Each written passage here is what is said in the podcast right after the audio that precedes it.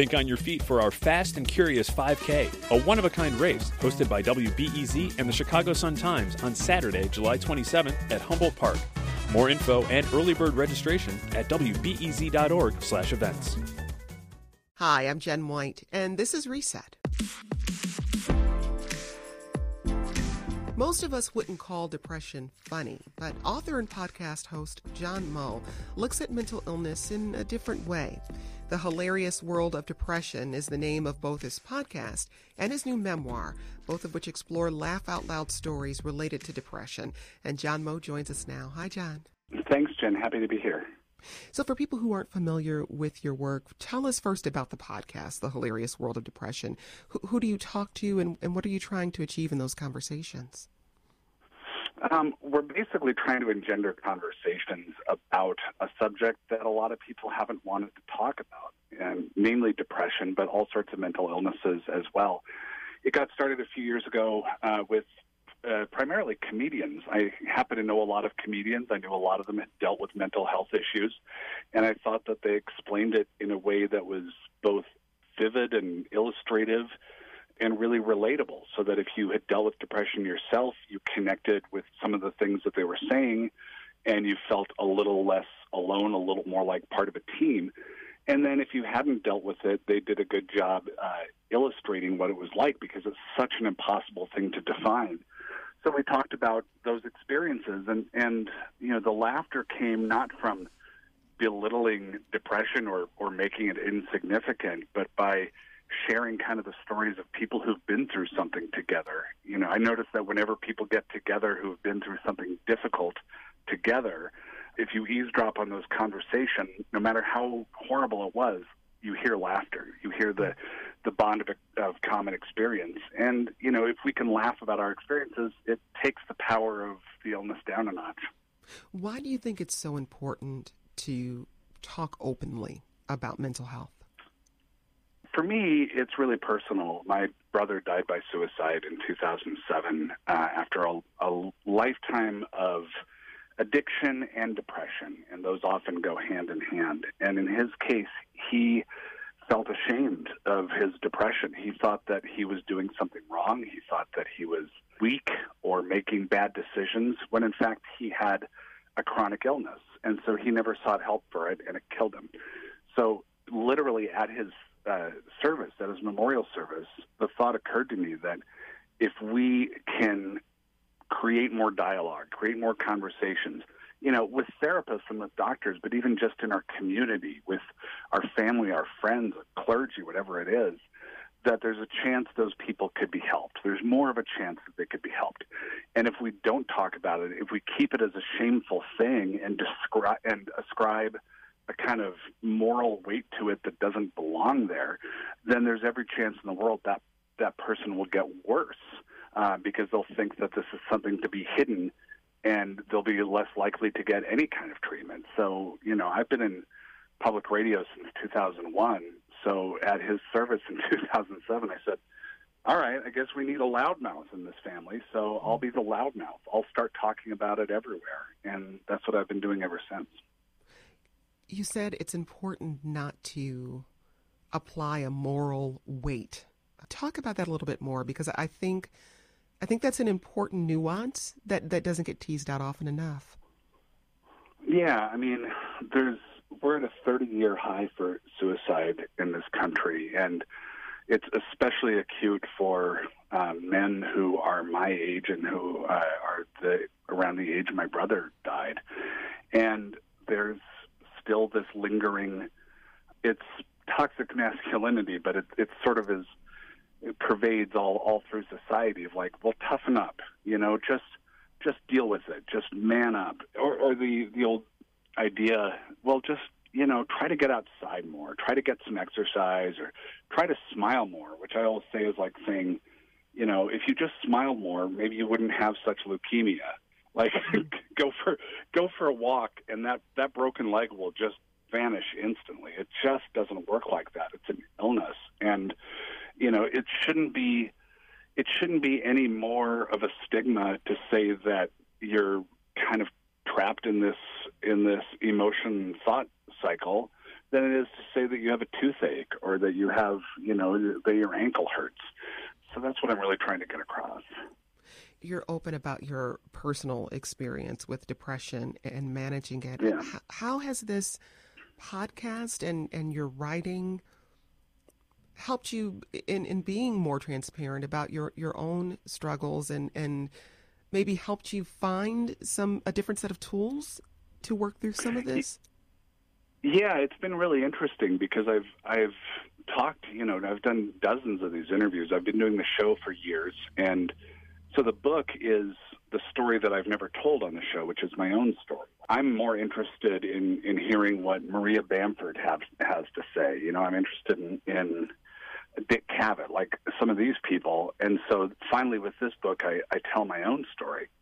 And there's a lot of discovery that went along with that. I had been in therapy several times over the years, but the best I had ever done was to be like, "Oh, okay, that's that's what's screwing me up." I hadn't done anything to to solve it. And when I learned more about therapy and how it works and how good therapy works, I kind of was able to approach it in a better way. And I write about that in the book. Like I decided to get better and I figured out the ways to get better and I, I found a good match with a therapist, which is a lot like dating. You know, like mm-hmm. you can go on a lot of bad dates and have it not work out and it's nobody's fault. But yeah, I, I found cognitive behavioral therapy, which helped me a lot and I kind of more than anything I was able to see patterns that repeat in other people and repeat in me like you know if you're looking at kind of a, a scatter chart you, you kind of see the general flow of the data. And so once I understood the illness better, I was able to say, "Oh, okay, so that's that's what's happening here. I can figure that out through the research I've done, through the therapy I've done, through looking at my own history and writing this book. So here's where something's going wrong. Here's where I need to kind of uh, ad- address my thinking and redirect it. And so, you know, I, I had I had thought originally like getting into this I was I was editing my first interview for the first episode of the show, and it was with Peter Sagal down Chicago way, and I thought, oh no, like I'm going to have to make this show out of everybody's worst experiences. But it's really a, a matter of uh, listening to these interviews, conducting these interviews, and finding the comeback story that's built into them, whether it's the person getting better or whether it's the person just seeking more information and seeking more uh, knowledge about this thing that they're dealing with. Do you find there's something um, particularly powerful in having conversations with people who are very public facing? Um, who can yeah. come and share something that that's very personal, but maybe makes it a little more. I don't want to use the word normal, but you know maybe that is that is works. the word. Yeah. Yeah, no, I mean, I like I say, I, I want to, I want it to be very, very commonplace.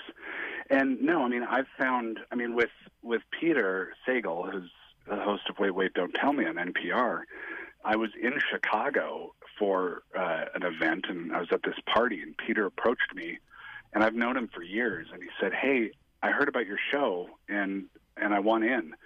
And my first thought was, Peter, you already have a show. You don't get to host my show as well. That's not fair.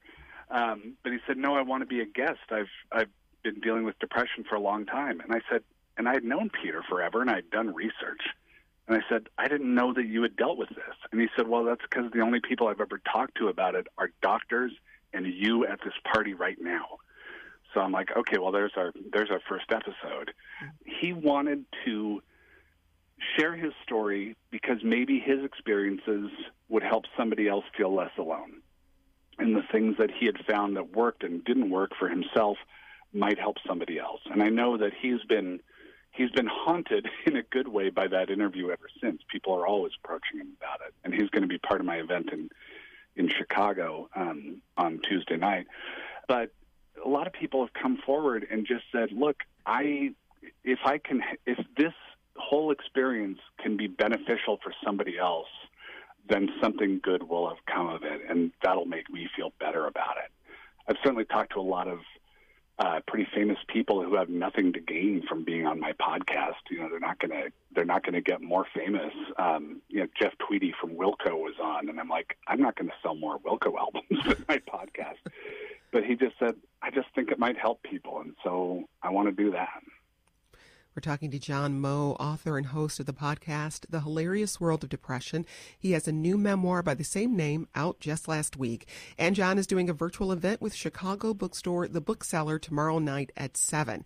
You can find more information at bookcellarinc.com. And by the way, that's cellar with a C you know, John, right now, of course, we're in the middle of a pandemic and many people are, are struggling with their mental health what are some of the ways people can cope with with those feelings right now? Any any thoughts?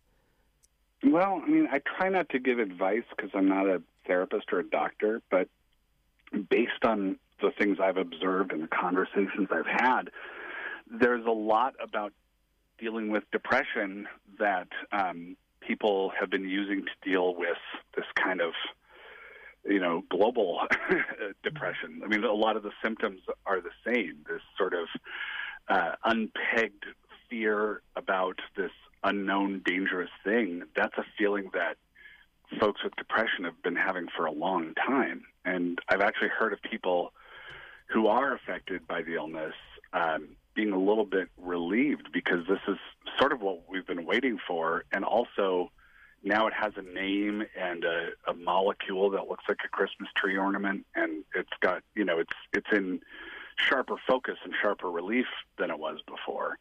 But there's a lot that that people with depression do that I think anybody can benefit from. Like, for instance, looking at distortions.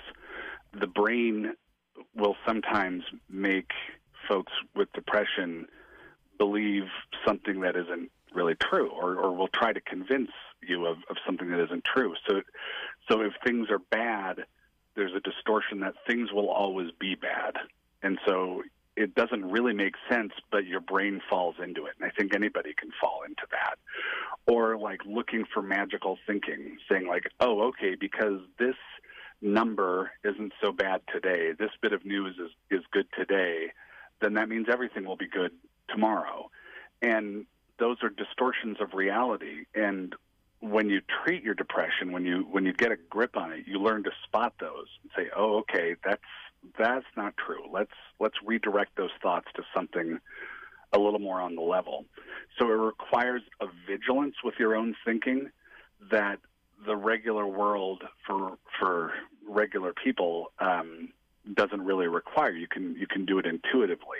It just takes more conscious effort uh, dealing with depression, or I think dealing with how to live your life in the middle of a pandemic. Well, I want to hear a little bit from the book. Uh, you you talk about what you call normies and saddies, basically people without depression and people with depression, respectively. Let's take a listen to a clip from the audiobook. The normies are in a big land yacht of a Buick, weighs a ton, low to the ground. When a stiff wind blows, the normies feel a mild push but continue driving, perhaps casually noting that it's getting windy out there. Then they go back to listening to, I don't know, Foo Fighters. The saddies are piled into a Model T with a sail on top of it for some reason. They see the wind coming, and it's all they can do to keep from being blown off the road and plunging into the canyon. Is it helpful, do you think, to, to think of depression as a as a spectrum, or is there something in thinking about them as like these two these two clans? I mean, I use analogies a lot in the book and in talking about depression because it is so abstract. It's formless. It's colorless. It's it doesn't have atoms attached to it really, as far as I know, it, and and it doesn't show up on any medical equipment. And and really, like the best writers I've read on the subject have a hard time defining it. And so that's what again I, I think that's where comedians um, or you know I've had I've had writers I've had you know musicians lyricists on who who talk about it. Um, I I find that if I threw a bunch of analogies into the book, it was a little bit easier to relate to, a little bit easier to get a grip on. I mean, I've had some some success defining it as a person, and as I think I say in the book that it really becomes like your best friend because it's with you all the time. It's just a best friend who's always sort of casually trying to find ways to kill you. And so you know, while that doesn't make it a very good friend, you at least sort of learn its patterns and, and learn where it's going. That's John Moe, host of the podcast, The Hilarious World of Depression, and author of the new memoir by the same name. He's been sharing his unique perspective on mental illness and living through the COVID 19 pandemic. He has a virtual event with Chicago bookstore The Book Cellar tomorrow night at 7. We'll tweet out a link at WBEZ Reset with more information. John, thanks so much for joining us. Thank you so much, Jen. It's great to talk to you. And that's today's reset. For the latest, most up to date information on COVID 19 and the stay at home orders in Illinois and Chicago, tune to 915 or go to WBEZ.org. I'm Jen White. Thanks for listening. Stay safe, and let's talk again soon.